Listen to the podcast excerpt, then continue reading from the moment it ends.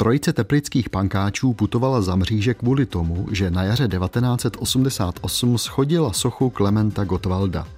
Proč chtěl obžalovaný kytarista Kamil Krůta přeplavat řeku Odru s batohem plným stříbra a jak těžké je unést současnou svobodu?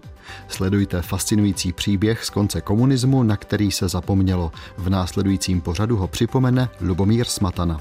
Téma plus.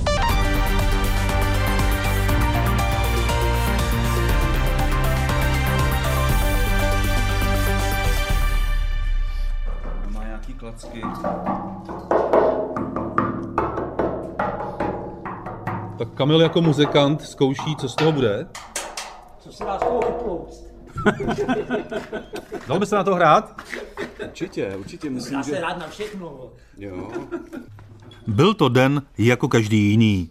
Popeláři najížděli na ranní směnu, dělníci si v bufetech před fabrikami dávali první pivo a na Krušné hory kysele mrholilo. Teploměr v Teplicích ukazoval 4 stupně nad nulou, drobně pršelo a na mokrém asfaltu před zámkem se válela socha prvního dělnického prezidenta. Prokřehlí příslušníci veřejné bezpečnosti kouřili jednu za druhou, přešlapovali v blátě a nadávali na vandaly, kteří klému schodili a kvůli kterým tady museli 11. března 1988 mrznout. Kde stál? Tady? Tady někde, no. Tohle to není ten pod, originální podstavec, to, to je tady to je jako změněný, jako jsou nějaký stolky. Tohle bylo celý mramorový dláždění vlastně tady. tady Teď jsme na takovém náměstíčku, které se jmenuje Zámecky, myslím. Zámecké náměstí. Tohle to je. Eh, muzeum, zámek. Za námi je zahradní Teplický dům. za námi je zahradní dům, bý- bývalé sídlo symfonického orchestru teplického, tam je morový sloup z Matiase Brauna. To je takové krásné centrum Teplic, historické, park za námi. Je to tak, A tady, kde stál eh, Klement Gottwald, se dneska hrají malé děti. což je parádní, ne? Tak, aby to mělo být dopadnout s, ka- s každým politickým zločinem, režimem, zločinným režimem. No a tam přes ulici na rohu, v tom žlutém baráku, tam bylo to starožitnictví. Nedaleko od Gottwalda. No, ale to bylo že půl roku nebo zhruba co předtím. No. Ale tohle to byl náš rajon, že tady jsme, tady, tady jsme v tom centru těch teplic jsme existovali To má za obrázek. od rána do noci, nebo spíš od noci do rána. Paní učitelko, můžete se to zeptat? prosím. Jste místní z Teplic? Dobrý den, nejsem z Teplic. Nejste. Tady stával Klement Gottwald. A to nevím, jestli si pamatujete vůbec. Já jsem žila 10 let na Jižní Moravě. My tady hledáme místo, kde stál eh, Klement Gottwald, tak předpokládá Kamil, že to bylo někde tady. Dokonce si je... Jste z Teplic, slečno? Jsem. Nebo paní učitelka druhá? Ano. Vůbec netuším, Prosím? Jsem sice z Teplic, ale popravdě vůbec netuším. Že tu stál Gottwald. Kde stál, nevím. No, tamhle ten chlapík eh, ho schodil tenkrát toho Gottwalda právě. No takhle. A vy už si to nepamatujete. Já si to pamatuju, ale my, jako, protože se to celý změnilo, tak mi to představili.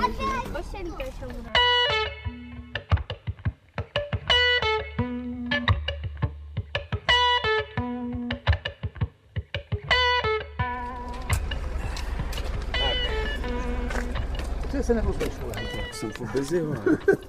Já tě sleduju, kde, se, kde furt cestuješ. Jo. Já nechci, aby o mě nikdo moc viděl, víš? Když mám někdy koncert, tak to tajím dokonce.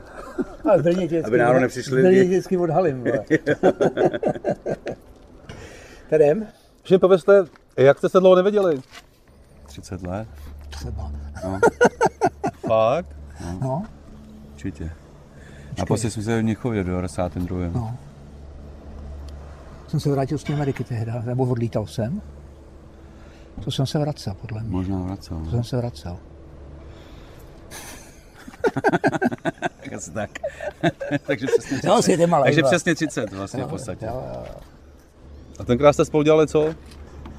Tak já jsem s nima jezdil s klukama, který eh, hráli v kapele, tehdy ještě v, v původních FPV, hmm. pak v Šanolu, Člověk, který zdokumentoval ty No. nejzácnější No. momenty. To. takže toho mám docela, jak revoluci, naštěstí, co jsme vydali tu knížku loni nebo předloni, a i s těm kapelám dodávám občas nějaký fotky a tak. No. fotograf a dneska tajemník městského úřadu v Teplicích Marek Chudě, Já jsem, který už je téměř hladce já oholen, jsem, má já soudní jsem dělal, já jsem na dělal, já jsem, já jsem dělal, já jsem původně byl punker samozřejmě. A, Jednou pankáč, ano, jsi furt, pankáč. ano, to je pravda. To je pravda. Já jsem, a teďka jsem pa- pankáč v inkognitu. A Tak Kamil Kruta, ten vypadá trošku jinak, no. Ten má vousy až na prsa, vlasy dready, v Americe žil 20 let, no, tak eh, cesty se rozešly, ale teď se konečně sešly. jo, jo, jo. A na- Tak my o sobě víme, že jo. A kdy jste naposledy viděli sochu Klementa Gottwalda, tu slavnou, o které mluvíme? Já jsem ji naposledy viděl, když jsme jí dávali kápy, kterou zrovna fotky, které jsem dával No, eh, jsem- do té do, do knížky. do knížky. Mhm, Tak to je přesně ten samý moment pro mě. Tak to já jsem ji viděl naposled a dneska ji vidím po druhý. Já jsem, byl, já jsem byl vlastně tři dny doma z Lochu a tam ještě ta socha stála v podstatě. Jo. Čili to bylo 3. ledna 1990. Po novém roce prostě, no. Se není pojďme podívat, teda, jak vypadá Jako, Klement já jsem na tom Kamile úplně stejně jako ty, protože to fakt uvidím poprvé od té doby. Byť je to naše tady, jo, ale mě to jako nějak, jako nezbuzuje to ve mně žádný jako choutky to vidět. Zajímavé je, že vlastně ta socha skončila uh, hned za mým barákem, kde jsem vyrůst, jako strávil celé moje dětství tady v Buzulské ulici, v Řetenicích. Tady jsme chodili rybařit a na lyže v zimě a tak. Kdo má klíče? Paní tam je. To oni ještě dávají pod zámek, jo, aby ho nikdo neukradl. My tam máme sklad obecně materiálu. Kolik je bronzu? No, Ty jo, to by- jsem to měl zaplatit celý. No. to úplně přesně. Tak deset- Takže jsme v areálu stavební firmy, kde má město pronajaté prostory. Bývalé, Tady bývalé cihelně. No ta cehelna, tu dokládají ty obrovské vysoké komíny tady, no, to vypadá dobře. To Kusy, jsou kostky normální dlažební, který... který jednou použijete. Jo, tady je Klement. Jo, a tady je Klement. Na hambě. Na hambě kouká Dívá se do zdi, Jo, na hambě. zády k nám. Je dobře zaprášený tady v té vápence. Je? No víš to. Co tomu říkáš? No, je to socha. Já si jenom to dělám takhle rychle, protože ten byl takový moment, eh, když jsme byli u soudu, kdy, kdy eh, si zavolali toho znalce, který vlastně jakoby vylíčil to poškození a, a jak bylo vůbec možné, že jsme tu sochu schodili. Jak se vám to podařilo? No, protože ono... Když to spadne ještě jednou, tak to nevadí, že jo už, pane Fudák? Už nic za to nikdo soudit nebude? Aha, vy jste ji rozhýbali, jako se rozhýbávají sochy na Velikonočním ostrově. Tak. Aha, to je dutý bronz. My jsme totiž, eh, já jsem, jak jsem byl oplej, tak jsem říkal Kotvaldovi, že poslední dobou strašně eh, piju a začínám tlousnout při své mládí. A on mi říkal, no já bych taky potřeboval schodit. Fakt, takhle to proběhlo? Tak no, proběhlo to takhle, že jsme šli okolo, že bavili jsme se o tom. Já jsem v té době měl už takovou jako docela dobrou psychózu ze všeho, protože jsem měl vlastně před soudem kvůli tomu útěku eh, Do Polska. do Polska a byl jsem po tři měsících v Beřkovicích po osmi elektrošokách a takovýhle, takže jsem jako byl pod takovým hodně vys- velkým psychickým tlakem a já jsem vlastně té soše dal jenom takovýho bodička a ona, jak měla, nebyla správně zamontovaná do toho podstavce, tak vlastně udělala to takhle se zahejbala. Čiž bylo jasný, že to půjde. A tak šla. Schodili jste ji prostě na zem ve třech. To jsem schodil sám. To vlastně i ta Andrea, i ten Jada to od, odstrali s prominutím jakoby zbytečně, protože na to ten soud vůbec nebral ohled. Jo.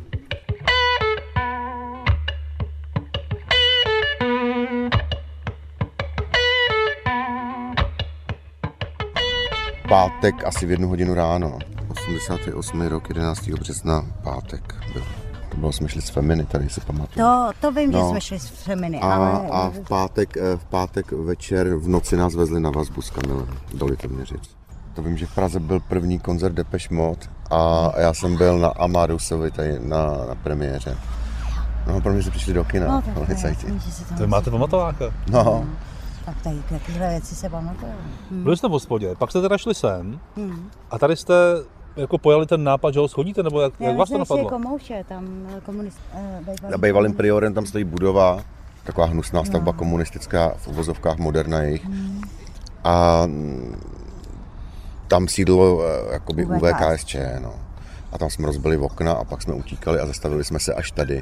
Vlastně ano, ale tím, jak jsme se zastavili tady, tak tady stál ten Kotwald, no a Kamil na něj zaťukal a říká, ty vole, on je dutej. to by šlo dolů.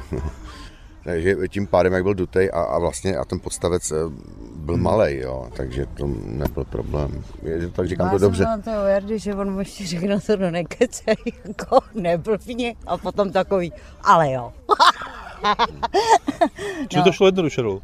No, šlo. Jo, jo. To nebylo překotvený prostě, no. To byla slitina bronzu a mosazy a mm, víceméně to bylo lehký. A tím, jak měl malou tu, ten podstavec, to bylo snad, já nevím, 70 na 70 a byl veliký. Rozsudek jménem republiky. Kamil Krůta, Jaroslav Dvořák a mladistvá Andrea Bredlová společně dne 11. března 1988 mezi jednou hodinou a jednou hodinou 30. minutou nejprve Kamil Krůta a Jaroslav Dvořák úmyslně kamenem rozbili okno u budovy okresního výboru komunistické strany Československa v Teplicích a poté všichni společně na náměstí Klementa Gottwalda v Teplicích úmyslně povalili sochu Klementa Gottwalda, kterou poškodili. Tím způsobili škodu okresnímu výboru komunistické strany Československa na rozbitém oknu 131 korun a technickým službám města Teplice na poškozeném pomníku v částce nejméně 28 763 korun. Tohoto skutku se dopustili na věci, která je kulturní památkou, tedy na majetku, který je v socialistickém vlastnictví. 11. březen 1988 je nejen den, kdy Kamil Krůta schodil sochu Klementa Gottwalda. Je to také den, kdy měl svůj první soud za předchozí trestnou činnost. Měl se spovídat z hříchů, které by se nedali odbít mávnutím ruky ani dneska. Začalo to totiž vykrádečkou, ale postupně. Takže jsem se narodil tady eh, v Teplicích a dětství jsem chodil do hudební školy v Teplicích přes mého otce vlastně, který mě k tomu donutil, tak jsem začal s hudbou takhle. A někdy v těch 13 zhruba jsme tady začali zakládat kapely. Takovým tím výběrovým procesem, který v těch kapelách vždycky je, že jsme střídali ty kapely každý 14 dní, tak, tak jsem nakonec uh, se seznámil s Petrem Růžičkou, který mě potom po nějakých pár letech, co jsme se znali, vlastně v podstatě pomohlo dosadit do, jako kytaristu do skupiny FPB, do té druhé formace.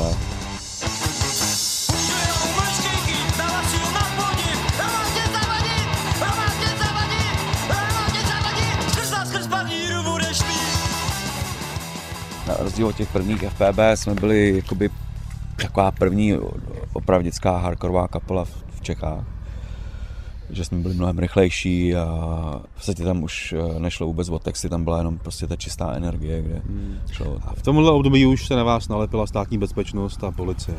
No, já si myslím, že my tím, že jsme tam vlastně přišli do té skupiny, tak a, a, už jsme a, přišli do projektu, který už ta státní bezpečnost měla rozjetý to mapovat, takže minimálně vždycky posílali prostě lidi v kožených bundách a na ty koncerty s foťákama, ty fotili hmm. prostě jakože fotějí kapelu a fotili. A pak následoval ten pro mě teda hodně jako záhadný a mimořádný útěk do Polska, přeplavat Odru navíc, to je fascinující story.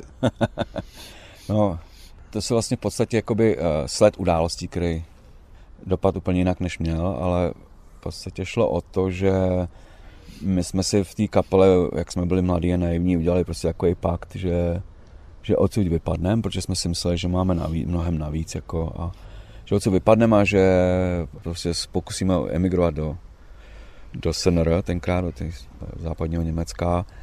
A po nějakém čase bylo jasný, že vlastně v podstatě ten jediný člověk, který to myslel vážně, jsem byl já. A já jsem měl teda už jakoby to našlápnutý, už jsem tady opravdu nechtěl být, prostě jsem, byl jsem rozhodnutý odejít odsud a Mezitím jsem se tady dostával díky různým výtržnictvím a rvačkám a takovým, tak jsem se tady dostával pořád do větších a větších problémů. Jako. A začala mi vlastně v podstatě hoře půda pod nohama.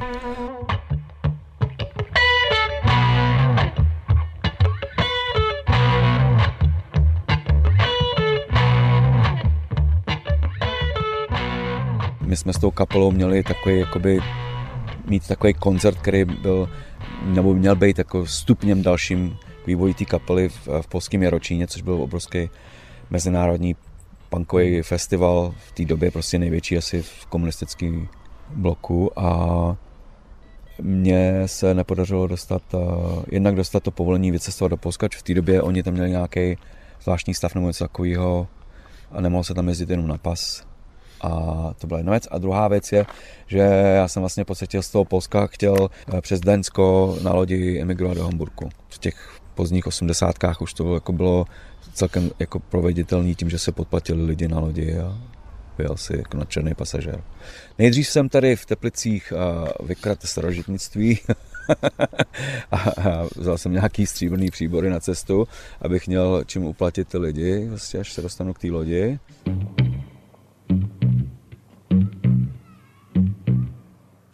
Rozsudek jménem republiky 11. března 1988. Obžalovaní zedník Kamil Krůta a pomocný palič Miroslav Váňa, toho času voják základní služby, jsou vyni, že se 7. července 1987 kolem 3 hodin 30 minut v Teplicích na Zámeckém náměstí vloupali do prodejny starožitností tím způsobem, že rozbili lahví od piva výlohu a z výlohy odcizili stříbrné příbory. Svým jednáním způsobili národnímu podniku Klenoty Praha škodu 19 035 korun. Téhož dne se kolem 3 hodiny 40. minuty v Teplicích na Dimitrovově náměstí vloupali do prodejny tabák tím způsobem, že kamenem rozbili výlohu, odtud odcizili cigarety značky West, Sparta a Klea a svým jednáním způsobili škodu podniku potraviny Ústí nad Labem ve výši 845 korun a další škodu rozbitím výlohy 628 korun. A v podstatě jsem byl jako, že příšerně naivní tak, ale, ale vymyšlený jsem to měl dobře. no a potom se mi vlastně po cestě, po cestě do Berlína vlakem a se mi podařilo nějakým způsobem přijít o pas, asi nejspíš buď to mi ho někdo sebral ze stolku v noci, jak jsem spal, prostě to byl noční vlak, nebo jsem ho někde vytratil. V každém případě jsem se ocitnul v Berlíně bez pasu, takže jsem se zašel na, na policii s mým baťohem plným stříbrného nádobí, jsem se zašel pro náhradní pas a odjel jsem směr polské hranice, kde mě vysadili z vlaku ve Frankfurt Iba Oder, bez toho, že by mě teda prohledali, což bylo jediný moje štěstí, že by mě našli ty příbory, jak to bylo všechno jasný. Mě vysadili z vlaku a řekli mi, že, že s těma papírama, který mám, nemůžu projet. A já jsem měl teda jiný informace, že bylo možný projet jako transit uh, z Berlína přes Frankfurt IBA Order do Ostravy. A oni mě teda nepustili vůbec, takže já jsem musel vystoupit z vlaku u té řeky a začal jsem prostě kout plán, jak se jak přejít přes hranici. Tady jsme byli zvyklí, že, protože tady máme, na tu hranici vlastně koukáme, tak jsme byli zvyklí chodit přes hranice jako Měli jsme to v krvi. Z Teplic do NDR. Z Teplic do NDR.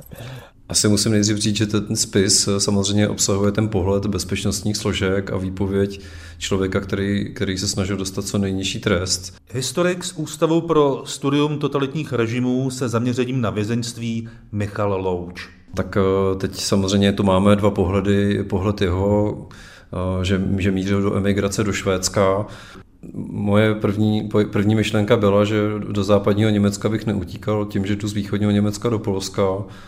Zároveň tam byla jakási teorie, že ten Kamil Kruta by třeba v Polsku se snažil získat prostředky eh, znovu na nějaký, na nějaký odchod do emigrace.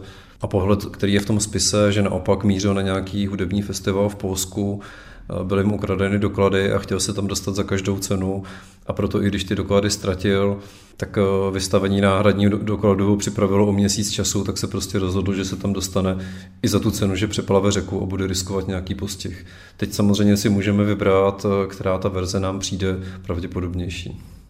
Takže jsem se musel odhodlat to prostě přeplavat a při té příležitosti jsem přišel úplně o všechno, protože jsem neměl samozřejmě žádný igelitový pytel, mě to ani napadlo, že jo, to. Takže jsem někde v půlce řeky se to všechno nacocalo vodou a utopil jsem to vlastně v podstatě. A vylez jsem na druhé straně, měl jsem akorát kalhoty a tričko a, a nějakých, jakýsi týden zhruba jsem se schovával nějakých kluků, který jsem tam potkal někde na mezi, prostě na, na po té polské straně.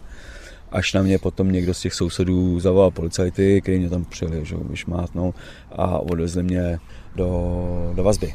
Mě nesoudili v Polsku a poslali mě na zpátek do, do Čech a tady si mě přebrali vlastně státní policie v Litoměřicích na vazbě a tam mi vlastně jako řekli, že mám na vybranou, že buď to půjdu rovnou na vazbu, anebo budu souhlasit s tím, že mi přijde povolávací rozkaz a okamžitě půjdu na vojnu, a přestal dělat blbosti. Jako. Jasně.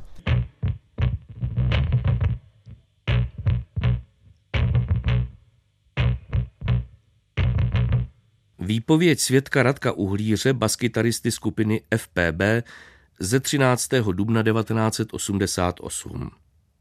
K osobě Kamila Krůty mohu ještě říci, že je mi známo, že byl v psychiatrickém léčení. Nevím však přesně kde. Podle mě se nechal Krůta hospitalizovat a udělal ze sebe blba, aby vyklouzl z toho průšvihu se starožitnictvím. Krůtu znám asi tři roky a nikdy jsem si nevšiml, že by nebyl normální. Zda mu někdo poradil, aby toho blba sehrál, to nevím. You need drugs to be the boss. Yes, you need drugs. When the nail you cross, Já jsem vlastně odmítal jako komunikovat, jo. Na, na to konto mě oni hospitalizovali a protože i v průběhu toho prvního týdne té hospitalizace jsem odmítal prostě s nimi mluvit a to, tak tam ten vrchní doktor prostě navrhnul tuhle tu šokovou terapii a s tím se potom už nedalo vy, vy, vysvlít, protože jsem byl na uzavřeném paviloně, že jo. Jaké to je dostávat elektrické šoky? No, bych to s tebou neskoušel. Volalo to nebo? No, je to vlastně jsi v podstatě uh, elektricky vyvolená křeče, že jo, vlastně, takže, takže tě potom bolí svaly a strašně tě bolí hlava a takovéhle věci a, a má to dlouhotrvající následky u mě speciálně v tom, že, že mi to vlastně zničilo krátkodobou paměť. A to byl klasický léčebný proces? V té době používaný, nebo to bylo záměrně jenom na... Ne, tam třeba byl se mnou kluk, který byl homosexuál, což se v té době eh, považoval za nemoc a ten bez toho léčili z homosexuality elektrošokama. Následoval krátký, asi tříměsíční takový... Uh, pobyt na svobodě. Pobyt na svobodě, kde jsem čekal na soud a vlastně t- ještě mezi tím tam proběhla jedna událost, kdy, to bylo někdy v únoru, a jsme šli do města, prostě do Teplic tady, měli uh, ples k 65. výročí založení komunistické strany. A nám to samozřejmě nedošlo, my jsme tam vlezli, že jo, a hned u dveří nás prostě jako chtěli vyhodit, takže já jsem v té době jako moc nebral ne jako odpověď, takže jsme se tam necerovali. Vlastně ochranku tam dělali STBáci v civilu, no a strhla se strašná mela a Kamila ještě chytili. V té rvačce, která z toho vznikla, vlastně, tak mě oni nařkli z toho, že jsem zranil dva jakoby, příslušníky, že jsem zlomil někomu malíček a takovéhle věci.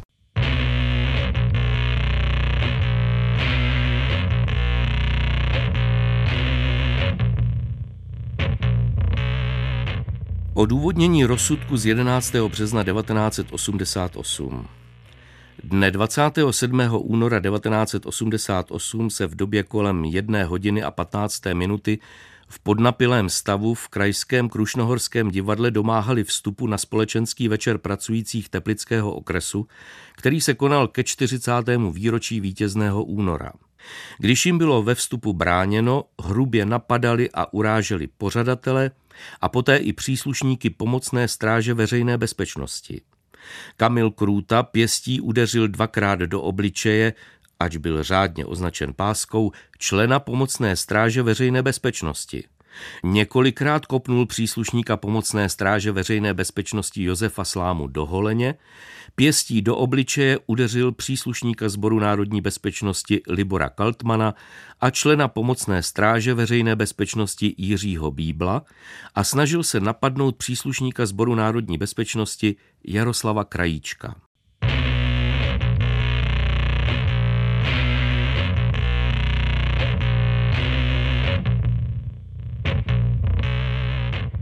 Ta potička v Krušnohorském divadle, ta byla vtipná. Oni vyšetřovali jako výtržnictví nebo jako tam byl ten politický potext rovnou? Ten incident, kterým bylo vlastně rvačka na plesu komunistické strany při příležitosti vítězného února při výročí kulatém, tak eh, byla posuzována jako útok na veřejného činitele, protože i dnes policista požívá zvýšené ochrany. A když jste četl ty originální svodky, ty původní, které vznikly bezprostředně po tom trestném činu, jak to ta policie vlastně hodnotila, zapisovala? Nějak standardně? Jako mě tam nic nepřekvapilo, že by bylo nějak neobvyklý. Ve spise jsou výpovědi jak těch, těch lidí, kteří se to účastnili na té straně příslušníků VB pomocné stráže, nebo, nebo Kamila Kruty a toho druhého člověka. A já jsem si úplně nevšiml, že by tam bylo něco, něco vysloveně neobvyklého. A věnovali tomu jako hodně velkou péči? No je tam spousta výpovědí, samozřejmě i popis toho případu. Ten případ také byl spojený vlastně do jednoho právě s tím schozením sochy Klementa Gotwalda v Teplicích, takže se to vyšetřilo v rámci toho, takže je třeba i možné, že spojení toho skutku s tím schozením sochy Klementa Gotwalda který přece jen ještě výrazněji politizovaný, tak uh, mohl vést k tomu, že, že to bylo vyšetřováno podrobněji. Ono se tam v tom spise také objevuje vlastně ta konstrukce. I to, že to byl ples k výročí vítězného února, naznačuje, že ta událost byla projevem nějakého postoje, postoje těch, těch souzených lidí proti režimu. Já bych jenom by, bych řekl, že jako mnohem, mnohem víc ten politický aspekt jsem cítil u té sochy. I se to odráží v rozsudku. Bylo toho dost, co v 80. letech pankáči v Teplicích stihli a do jakých šlamastik se dostali. Trojce, která mě zajímá, dostala tresty nepodmíněné, tedy šli sedět na tvrdo. A to je Andrea Bredlová, která se nachomítla ke schození sochy v 16 letech. Odvolací soud jí potvrdil 10 měsíců. Jaroslavu Dvořákovi přidali soudci ještě příživnictví a odešel s konečným trestem 18 měsíců. Nejvyšší trest dostal Kamil Kruta, po odvolání dva roky za mřížemi. Mohlo to být ale ještě horší. Ale původně jsme měli, nebo já aspoň jsem měl uh, záškodnictví v druhém odstavci, což bylo od 11 do 15 let. Tím, že jsme byli tři, takže jsme organizovaná skupina a furt nám vyhrožili, protože nás vyšetřovali 10 měsíců. Na vazbě teda. Tam byly trestní činy proti republice a hrozili nám ve druhém odstavci, tím, že jsme tři, že jsme organizovaná skupina, a tam už byl trest eh, od 12 do 15 let. Co já si pamatuju, tak třeba dva měsíce jsem žil v tom, že můžu to takhle dostat. No. Já jsem strávil 11 měsíců na vazbě v Litoměřicích a byl jsem na třetím patře vlastně jakoby v té nejvíc hlídané sekci, kde seděli lidi, který, u kterých se očekávaly vysoké tresty. A Andrea? Jí jaký neušetřili, vlastně nedali jí podmínku, když nebyla nikdy trestaná. No to všim bylo tak jakoby divný, to mi říkali jako všichni, že to spíš bylo takový víc politizovaný, takový, takový ukazováček, protože nevím, no, prostě v tu dobu na mladistvu, no nevím. My jsme byli na vazbě dlouho, vlastně než začal soud. A Andrea byla furt venku, tak jsme si všichni mysleli, nebo já a Kamil, že tam bude podmínka jasná. No. To bylo fakt jako nečekaný, teda pro mě určitě. No. V té době jí bylo 17 let, což zřejmě 16. byla nej... 16 dokonce, 16. což byla zřejmě potom nejmladší politický vězeň v roce 89. No, pravděpodobně. V tom případě ten politický aspekt je cítit eh, právě v tom, jak je využito eh, faktu, že ta socha byla kulturní památkou k tomu, aby všichni ty aktéři dostali přísnější tresty. Mělo jim být původně vyhrožováno, že budou souzeni jako skupina, protože to byly tři osoby, tam k tomu nedošlo, ale vlastně s poukazem na to, že socha Klementa Gottwalda, která tam byla od roku 71, měla symbolizovat vlastně výro, moc komunistické strany za normalizace, takže byla kulturní památkou, která požívala právě větší ochrany a byl použit přísnější paragraf v tom, v tom rozsudku, kdy, kdy tam byly nepodmíněné tresty, což si myslím, že, že rozhodně třeba u té Andreje Bredlové by k tomu nikdy nemohlo dojít, že ona by rovnou byla odsouzena k nepodmíněnému trestu. No dostala hodně, no. Hmm. Určitě v tom spisu se objeví takové klasické obraty, řekněme, že, že, že ti mladí lidé byli hnu, příslušníky hnutí punk rock, tedy pankáči, představovali závadovou mládež, ty mladé lidi, kteří už nebyli podchyceni v masových organizacích, když v těch spisech je vidět, že vlastně oni taky nejprve třeba byli, že Kamil Kruta byl v SSM, měl nějakou funkci tam na učilišti, a potom ale, když se stal muzikantem, tak už úplně měl jiné starosti a zajímaly ho úplně jiné věci a tím právě se jako dostal do té škatulky závadové mládeže. Takže samozřejmě tohle se tím spisem line jako červená nit. Já jsem to nějak, eh, já nevím, já jsem asi byla takovej, jakoby rebel, takže mě to, mě to nějak, jako, nějak nedocházelo v tu dobu vůbec. Ale až teprve potom, když jsem tam byla zavřená, tak uh, právě nějakým způsobem jsem si to začala teprve uvědomovat, co jsem vlastně udělala.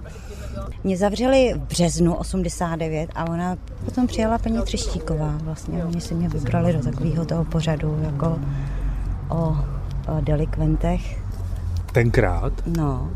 Si děláte o srandu. mladistvých delikventech to bylo. Čili už tenkrát s váma natáčela? Už tenkrát se mnou natáčela.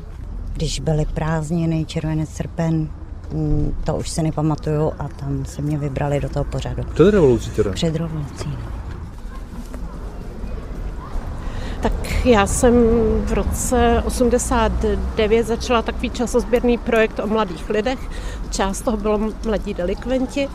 Točili jsme i s mladými muži ve vězení v Lipkovicích a mladými ženami ve vězení v Pardubicích. Dokumentaristka Helena Třeštíková. A tam mě zaujalo z těch mladých žen, s kterými jsme tam povídali, příběh Andrej, která vlastně jako jediná tam byla jako politická vězeňkyně, protože svrhla pomník Klementa Gottwalda. Jinak tam byly zlodějky, narkomanky a podobně.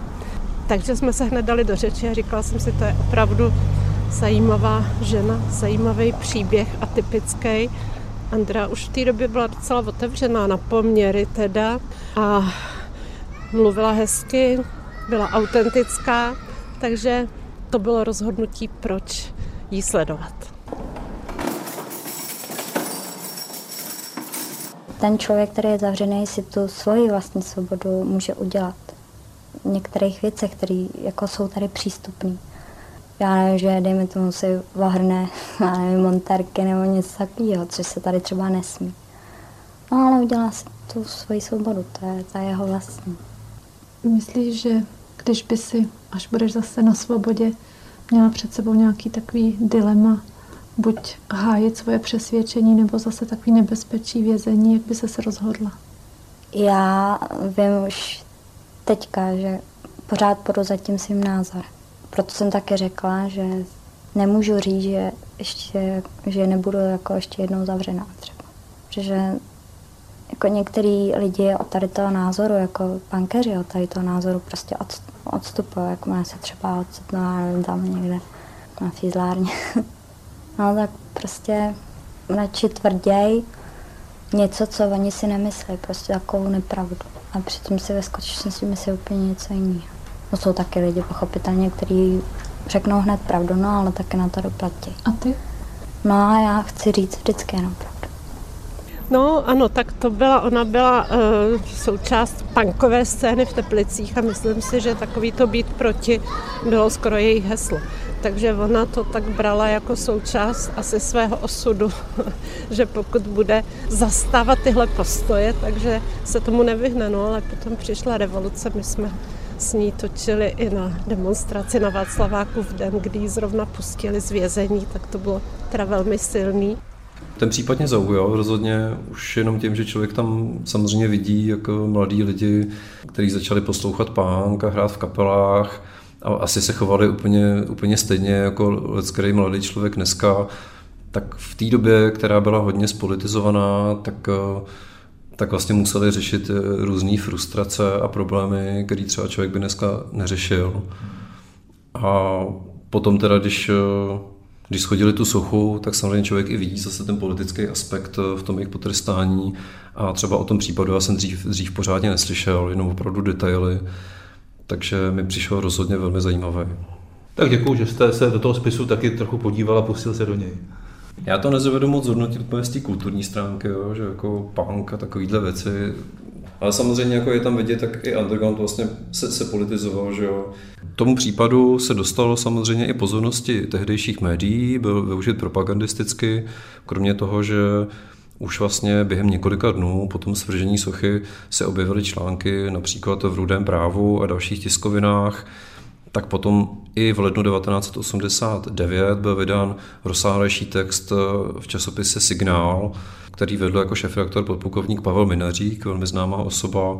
A v tom časopise se objevila spousta různých případů, mělo to i propagandistický aspekt. A je i zajímavé, že ve spisu se dochovala i žádost Pavla Minaříka, aby mohli už v tom článku uvést všechny zúčastněné jménem. Oba, oba muže celými jmény, mladistvou pouze křesním jménem, ale vlastně v době, kdy oni ještě nebyli odsouzeni. A zamítlo se to? Zamítl se to, ale samozřejmě ten článek otištěn byl a, samozřejmě je to, je, to, je to hezká ukázka toho, jak e, bylo s tím případem také propagandisticky pracováno.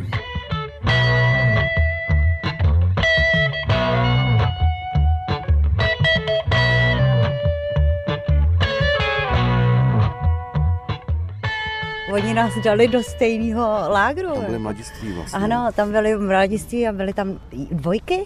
Dvojky, myslím chlapy. My jsme tam byli jako pracovní četa, bylo nás tam 60 a asi 1500 eh, ženských vězní. A my jsme tam dělali údržbu, že, takže jsme se často výdali a povídali jsme si jako přes okno. Rukama.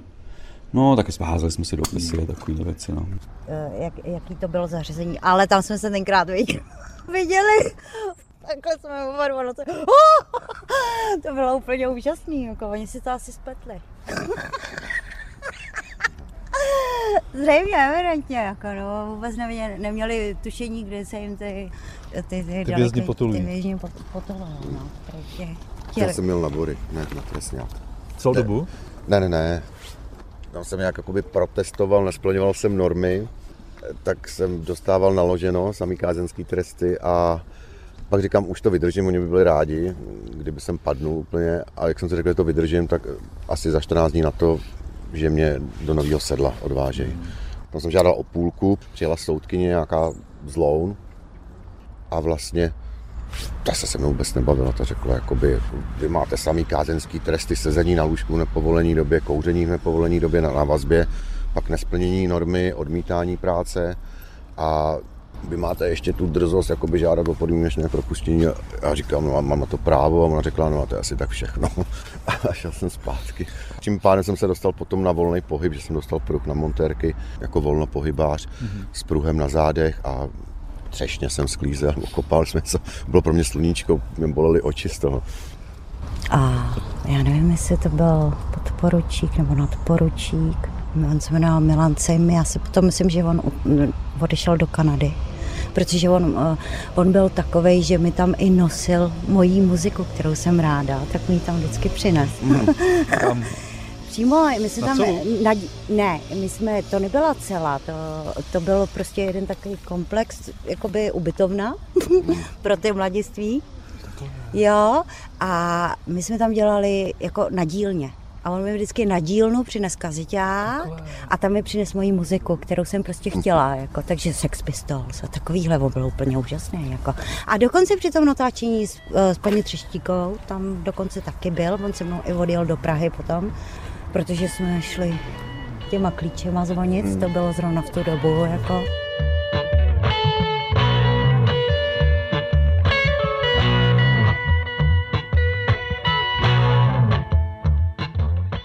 Takže kdy vás pustili? 22. listopadu 89. A vás?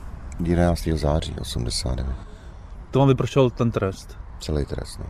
Mě odpustili dva měsíce. Vlastně na, na tu amnestii, kterou vyhlásil Hamel. Potom, co ho zvolili prezidentem, tak jsem měl nárok vlastně jít v té první vlně a té době jsem byl naštvaný, protože jsem si to chtěl odsedět celý, abych mohl říct, že jsem to celý odseděl. Ty dva měsíce odebrali. Já jsem ukončil svůj vězenský pobyt tím, že jsme v Oráčově, jsem v podstatě inicioval sporu, kde jsme, se, kde jsme odmítli odj, odjíždět do práce.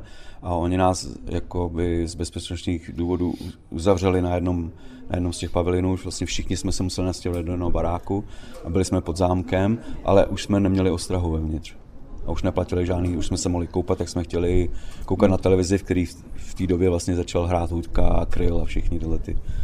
Jako, no. No.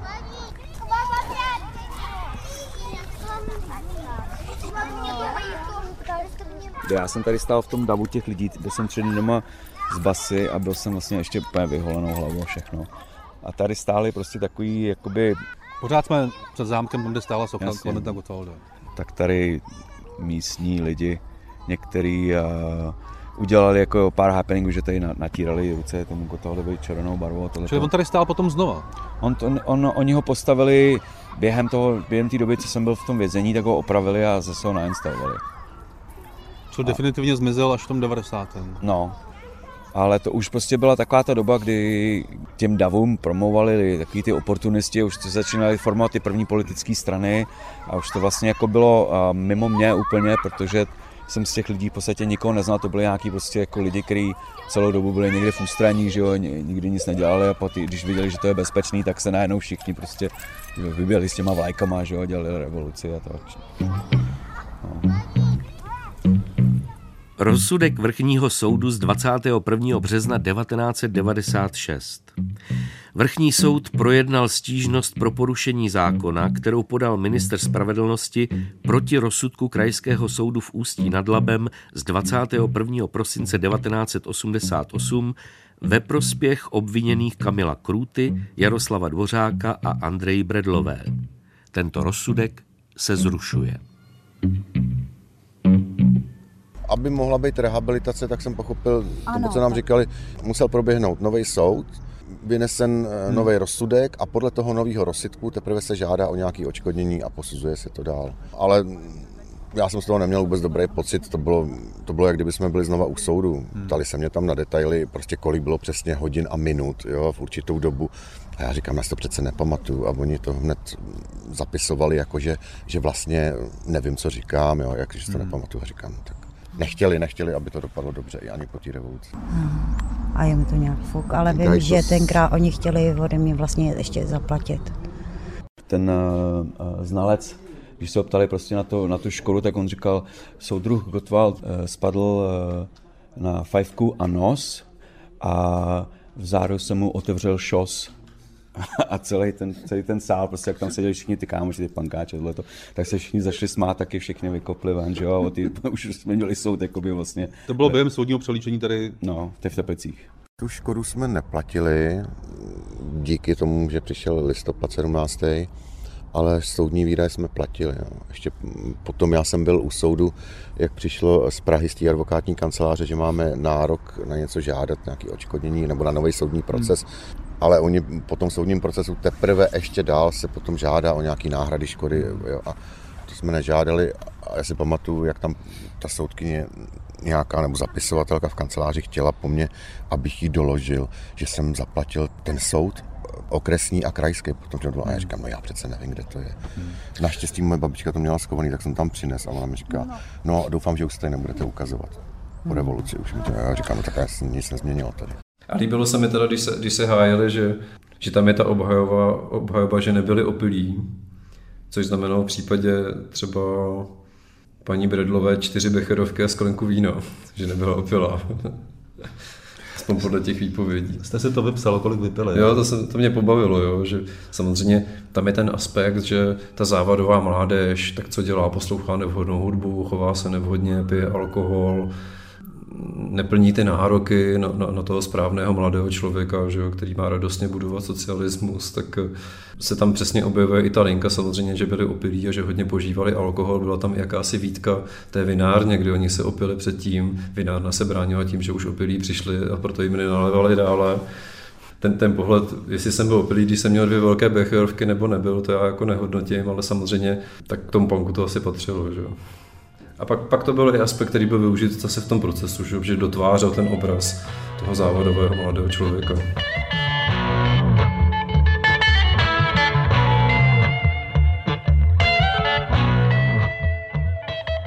Rehabilitace ani očkodnění se odsouzená trojice nedočkala. Musela by se pustit do dalších právních kroků. Nikdo z nich k tomu neměl náladu. Jediný Kamil Krůta přeci jen úspěch zaznamenal. Na podzim 2022 získal osvědčení účastníka třetího odboje. Navrhnul a prosadil to jeho kamarád, vydavatel undergroundové hudby Vladimír Drápal, zvaný Lábus.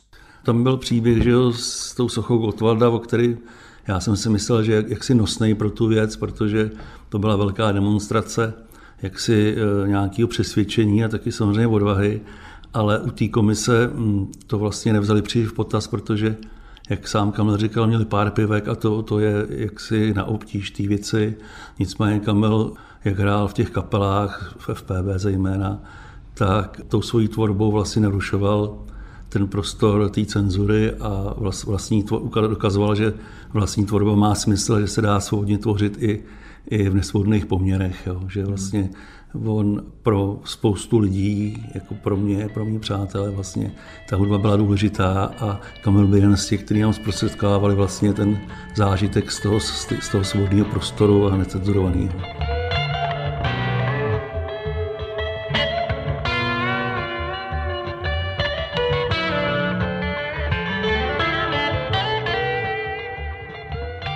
Oni psali, jako, že Kamil hrál v undergroundové kapele a já jsem říkal, že FPV byli punk, pankáči a tak ta zapisovatelka se zastavila a povedala, ale pankáči jsou proti každému režimu. Jako. Já jsem říkal, no jaký tady byl, že komunistický, že to jako jedna a jedna jsou dvě, ale že jako Androši byli jako český a pankáči byli celosvětoví. A je to pravda, že Kamil je proti každému režimu? Kamil je často i proti sobě. No tak je to zvláštní, že jste cokoliv jako takhle oficiálního protože já si po těch oficiálních cestách moc často na, nefrekventuju, takže... A myslím si, že je důležitý právě, aby se reflektoval ten, ten příběh celý, jako příběh toho člověka, a ne nějaký, nějaký segmenty, jo, protože Kamil i tím, jak žije teď, tak vlastně dokazuje, že pro ně ta tvorba a ta svoboda je strašně důležitá. V tom si rozumíme, proto se můžeme, myslím, takhle přátelit a pro ty, kteří žili svobodně za bolševika, tak tak umějí žít svobodně i dneska, což většinová společnost zřejmě neumí. Znám se zrcadlem určitě. No teďka totiž se stane ta věc, že tě pozvou na ministerstvo obrany. Tam je takový velikánský sál honosný a tam ty nastoupíš tady v těch dredech vousatý v džízce a tam dostaneš eh, tu medaili a budou tě dekorovat nějaký plukovník přijde, nebo Bůh ví jaká minister, šarže. No minister obrany. Minister obrany dokonce, tak ten je bez šarže, tak to bude... Ministerkyně, že to bude ta... Jo, ministrně. No. Možná, a nikdy nevíš, to je za dlouho. Jo. no, já nevím, mě to připadá jako... Já jsem vlastně ještě pořád na to pořádně, eh, pořádně nezareflektoval, jako co, co se odehrává, ale nevím, co k tomu mám říct. Ne, aby tě to nezlomilo, víš, aby si nepřestal být rebel. Aha, jakože bych šel, si přihlásil do armády. ne, tak jenom nevím, nevím. Ale myslím si, že ta společnost se už jakoby dost změnila od té doby těch 80. těch 70. že, že dneska ty lidi, kteří mají alternativní názory nebo žijou alternativním způsobem života, že už mají vlastně mnohem víc prostoru, už už je to daný vlastně tím, jak je ta společnost nastavená. Už dneska nikdo vlastně nepronásleduje, že to jsou bohužel jako v jiných částech země koule mají lidi mnohem tragičtější osudy, než máme my dneska tady. Že? Já myslím, že když si člověk zvolí život na okraji v určitý skromnosti, takže mu prostě eh, nic nechybí v dnešní době a tady. A ty svojí muzikou protestuješ nebo si vyděláváš na živobytí?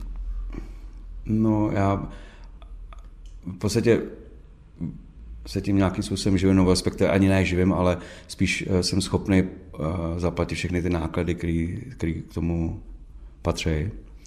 A já jenom jezdím okolo a popisuju to, co vidím. To je teď jako můj úkol, je prostě se nad tím, tím zamyslet, protože jak jsme, se, jak jsme už řekli, nikdo vlastně neví, co, se to, co okolo nás vzniká. Tady vzniká nějaký nový uskupení, kterýmu nerozumí ani ty lidi, který se ho snaží řídit, myslím. Vlastně jako asi poprvé v dějinách lidstva se, se odehrává nějaký nový vývojový, prostě nějaká nová vývojová etapa, nějaký skok prostě takový. A, a my všichni jako jenom se snažíme to nějak rozluštit a tak. A ta moje hudba je v podstatě tady o tomhle tom, že jo. No.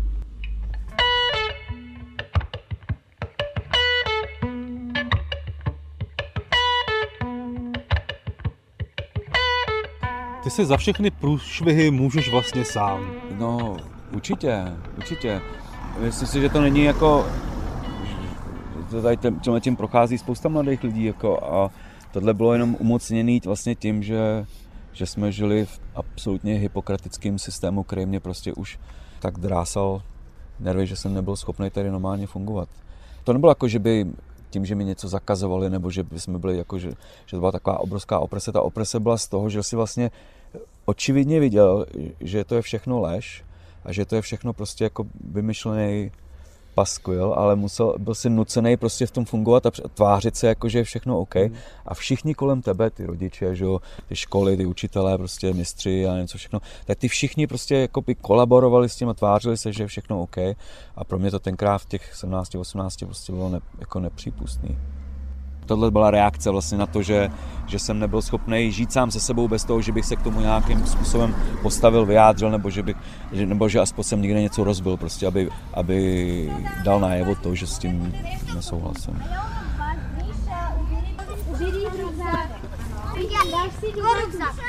Ta situace se začíná opravdu opakovat teď, ne? že jak jsme se bavili o tom, o tý, jak se to vůbec řekne česky, že hypokratismus, hypokracie, hypokritství, pokrytectví, no, to pokrytectví vlastně v té společnosti začíná dosahovat znovu jako takových těch obřích rozměrů, kdy očividně prostě jako vidíš a, a, a cítíš, a, že věci se mají úplně jinak, než jak je ti předkládaný.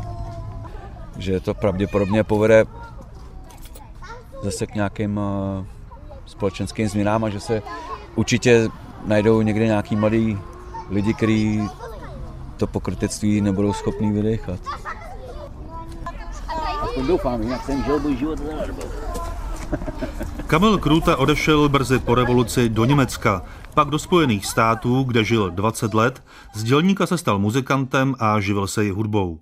Dnes žije s dcerou a americkou manželkou ve francouzském Tulu. Do Česka jezdí na chalupu, kterou opravuje, a na koncertní šňůry, na kterých vystupuje s kytarou pod názvem Kunda Holá. Jaroslav Dvořák žije v Teplicích a je živnostníkem ve stavebnictví. Andrea Bredlová dokončila zdravotní školu, ze které ji vyhodili a pracuje v jedné berlínské nemocnici. A jak skončí socha Klementa Gottwalda? Je tady takhle na hambě a pokud se nerozhodne o rozstavení nebo e, zavření do nějakého terária, tak e, aby neutek, e, tak tady zůstane asi na hambě. Ale myslím, že tady má takové zasloužené místo, že to vypadá opravdu jako nešťastník, zoufalec, dívá se do zdi, v ruce má fajfku. fajfku. Ta socha, mimochodem to nevím, jestli jste na to narazili, jo, že ten Klement Gutwald, to byl první odlitek od toho Malejovského. Oni je pak našo, na, našoupali ve Slany, v Jihlavě, ve Zlíně a v té Jihlavě tu sochu rozstavili v 90. letech a dělali z ní lidický děti. Že jako nebyl materiál, tak město věnovalo sochu Klementa Gotwalda za 100 korun slévárně a 100, oni, oni jako uřízli hlavu a udělali z ní, z ní lidický děti z tady toho Gotwalda. to, jsou, to, to jsou vždycky úplně úžasné detaily. Jakou má dneska asi tak hodnotu socha Klementa Gottwalda? Vůbec nevím. Je to aktuální cena bronzu samozřejmě. Takže jeho cena bude stále stoupat. Vy tu máte uložené bohatství. ale neumím si představit v současné době, že by se mohla vystavit nepřišlo by mi to ani morální, takže jako, tak co tady si stojí. Svářečku a, a klešti a ukážeme na